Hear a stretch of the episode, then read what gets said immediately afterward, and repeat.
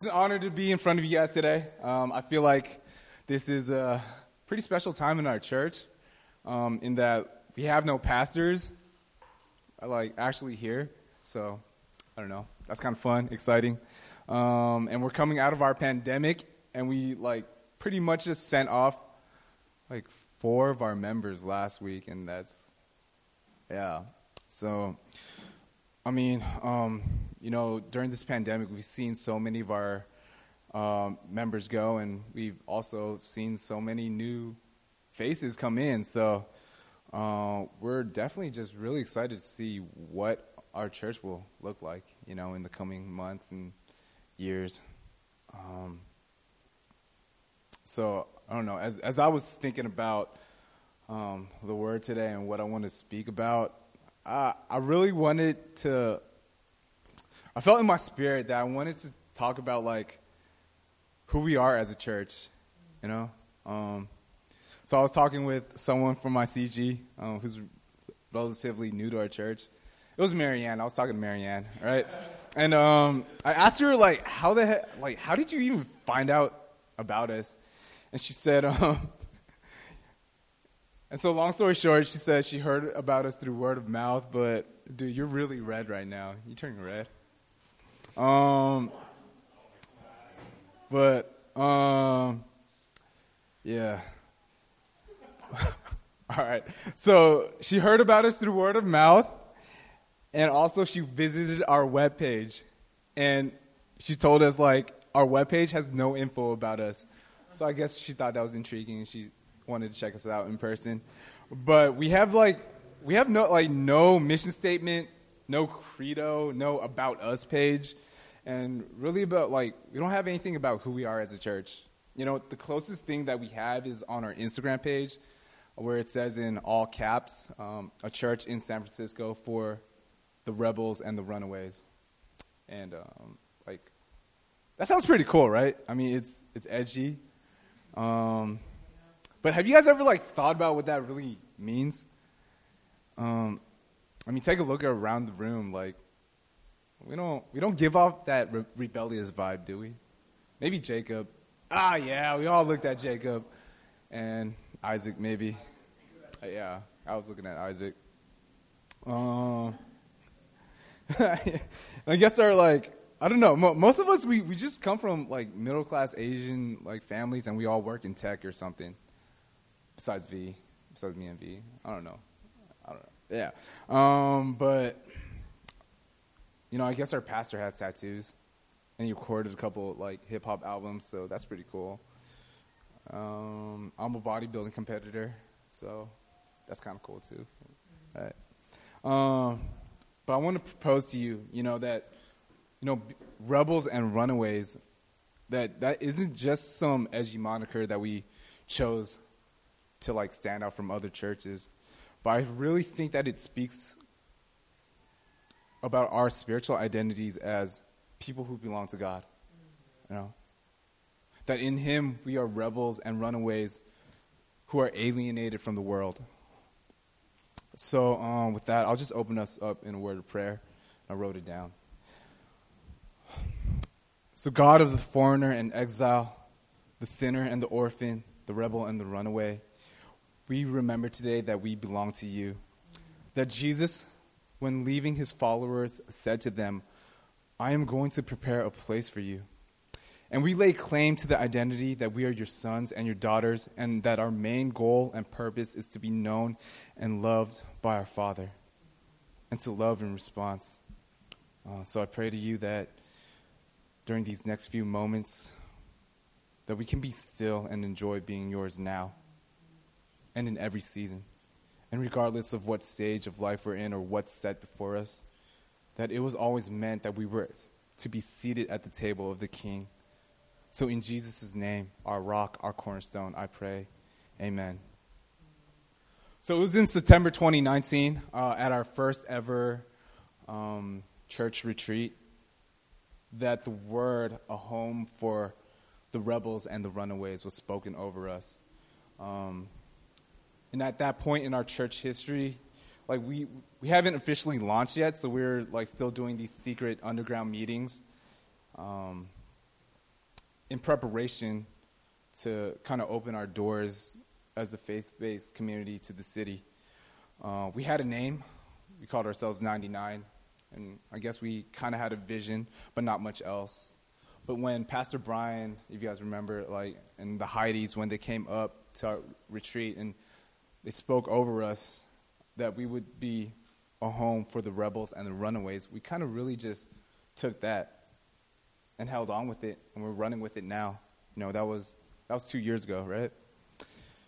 And I feel like this is so fitting because when you read the Bible, especially in the New Testament, um, there is a sentiment that those who belong to God are estranged from the world. That the current world wasn't their permanent home. And that they were living and hoping for an age to come. I mean, have you ever tried, like, talking um, to your coworkers about faith? Like, not just that you identify as Christians, but do you guys, like, ever talk about, like, what you actually believe? You know, that Jesus died on the cross for your sin, um, that he was resurrected so that when you die, that you can have eternal life with God, worshiping him forever. Like that like, have you ever like tried to verbalize that to your coworkers and you just get weird looks? Like man, people think uh, think you're weird. Um, but that's really what you believe in, you know, and that's really what you hope and live for, right? Like, and that's going to estrange you from the world that glorifies the self. You know? And in the words of Peter, um, we're sojourners and exiles. That comes from 1 Peter 2 11. And in the words of Paul, we're citizens of heaven. That comes from Philippians 3:20. We're citizens of heaven who was cruci- who were crucified to the world. That comes from Galatians 6:14. So we can see that foreignness to this world and belonging to another was a core part of the Christian identity of the early church. That belonging to Christ was kind of divorcing from the world. Right? And in our own words, we're rebels and runaways. And to be honest, like I'm not sure like what Pastor Brian meant when he spoke that over us nor am I sure of what Mickey and Krista had in mind when they received this word.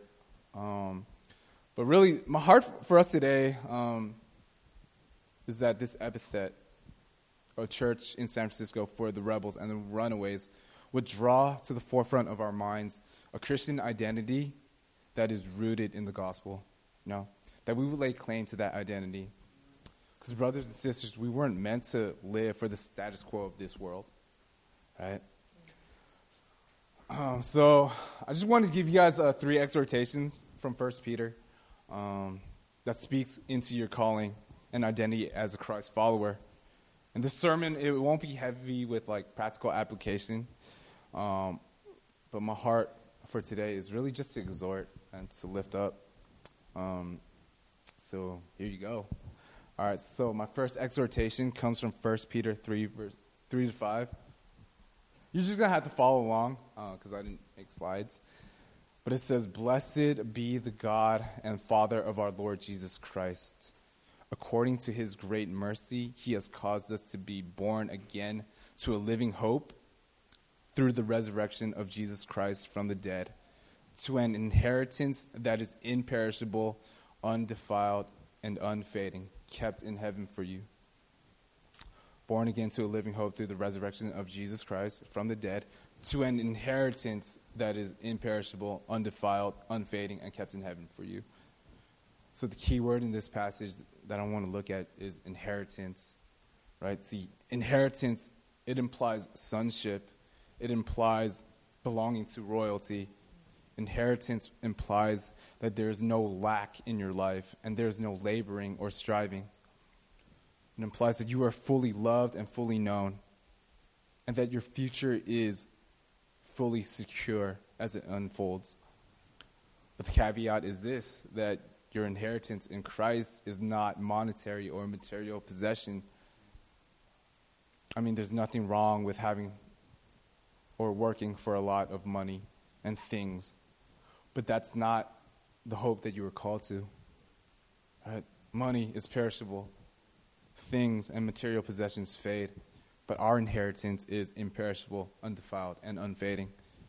In John 14, Jesus tells his disciples, In my Father's house there are many rooms. If it were not so, would I have told you that I go to prepare a place for you? And if I go to and if I go and prepare a place for you, I will come again and take you to myself, that where I am, you may also be. And I don't know what this inheritance looks like. Um, I don't know what heaven looks like, if it's literally a house or not. Um, I sometimes picture myself running around in heaven, like picking up trees and rocks and just lifting a whole lot of stuff. Right? Um, but I know that my inheritance is where Jesus is going to be. And in him, I find fullness of joy and peace. In him, we are fully satisfied and finally loved. Um, so, 99 rebels and runaways to this current world. Keep an eternal perspective. I know it's difficult when so many present things demand our attention and our overall capacity. Um, and I'll be the first to admit that I'm full of anxiety and worry about things like romance or financial stability and, you know, my personal trainer ranking at Equinox. Um, but, uh, number three in NorCal. but that's why I need the gospel every day um, to reorient myself uh, back to an eternal perspective right? Um, personally, for me, that what it looks like is listening to worship while I work out, and that's what really does it for me. Um, it's like worship and working out. That combo like makes me feel indomitable. Like I'm, I can get through anything, you know. So it, it might not be that for you guys, but I encourage you guys to really just find some time in your day to really tap into your identity as a son and a daughter who has an inheritance you know, waiting for you. And so, um, second exhortation, it comes from 1 Peter 2 9. And it says, But you are a chosen race, a royal priesthood, a holy nation, a people for his own possession, that you may proclaim the excellencies of him who called you out of darkness into his marvelous, marvelous light. So 1 Peter 2 9, but you are a chosen race, a royal priesthood, a holy nation, a people for his own possession. So in this passage, um, the key words that I want to focus on is royal priesthood, or just priesthood in general. Um, priesthood implies that we are all priests. Um, in the Old Testament, it was the role of the priest to represent God to the people and to represent the people to God. Uh, he would mediate between God and the people. And it was the priest who would administer the sacrifices um, and who would speak the word. Like, for example, Moses. Um, Moses went up to the mountain to receive the word from God, which he would then relay to the people.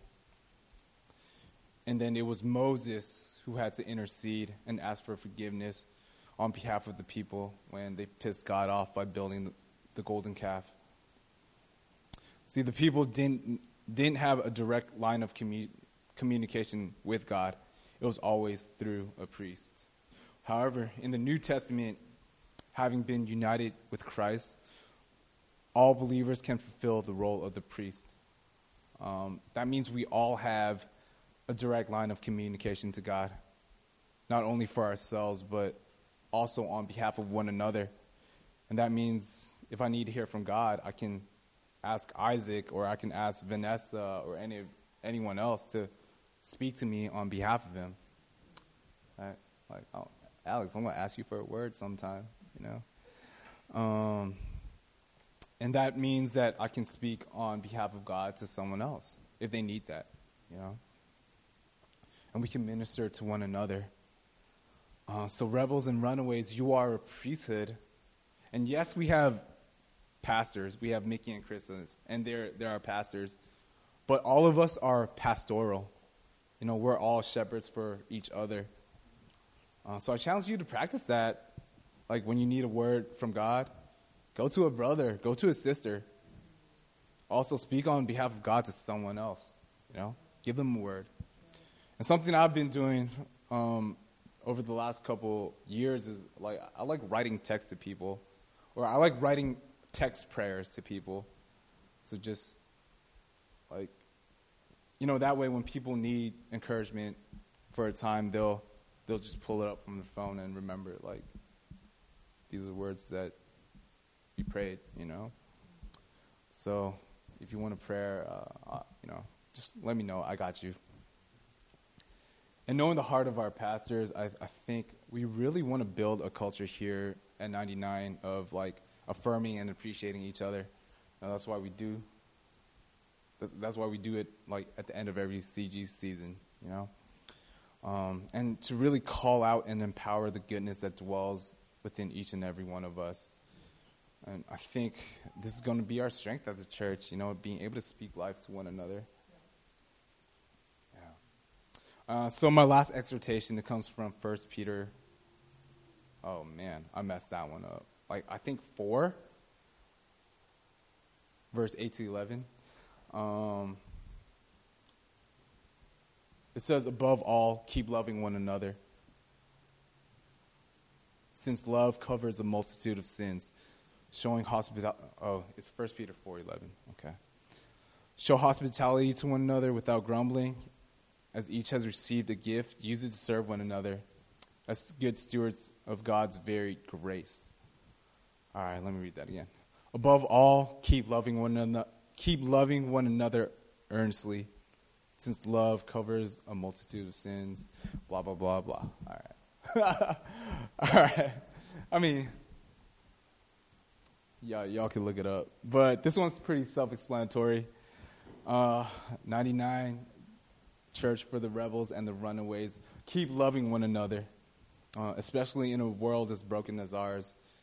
I know this is probably the most challenging one, but as a community of Jesus people, this is really like the non-negotiable right, that we love one another. And I don't know how this how that will look in our community with you know different people. We show and receive love different ways, but um, but like I'm willing to put in the effort to find out. You know? And I think that's exciting. Um, and personally, the way God has called me to love um, my community is to love Him first, and then seek out how He dwells in my brother and sister. Like same thing, to call it out, right? And then love the Jesus that I see in someone else, right? And yeah, I'll, I'll end today with the story about that. So it was like 2010. I was a junior in college, and I was like, I was leading my first overseas missions team. And I'm not a very good administrative leader. Um, so my strength was like in caring for my team and making sure that my team was as tight knit as possible. Oh, thanks, Jacob. Um, making sure that my team was as tight knit as possible before we went off to do ministry. And my church was sending out like several different teams that year. So I, like being a competitive Enneagram 4 with a large wing 3, um, I wanted to make sure that my team was the most loving, tight knit team. Um, and we were. And we were like pretty obnoxious about it. Like throughout our church's like missions training period, my team was was loud. We were loud about how much we love one another and we had a lot of team pride. But that all changed within like the first week of actually doing ministry overseas. Like when we got to Thailand, like that kind of all blew up. Our whole team dynamic. So we got in a huge fight about something stupid like, you know, how to do icebreakers for the kids at the orphanage. And I remember all this like anger and frustration like toward toward one another. Um, so all that anger that was hidden through our time of training was just like boiling to the surface. Um, like right before we had to start our ministry. So like I don't know, we ended up like screaming at each other for like two hours or something like that. And after that, we finally calmed down, and our team worship leader like took the team, or got the team together, and we just started having a time of worship, right? But then I heard God tell me to just stay put, to not join them. And he asked, like, Ying, do you, do you love me? And I said, Yes, God, I love you. And he asked me, Ying, do you love your team? And I told him, God, I'm not sure. I'm not sure if I love them. So he tells me, This is how I want you to love them. I want you to write down every part of me, so every part of God that I saw in my teammates.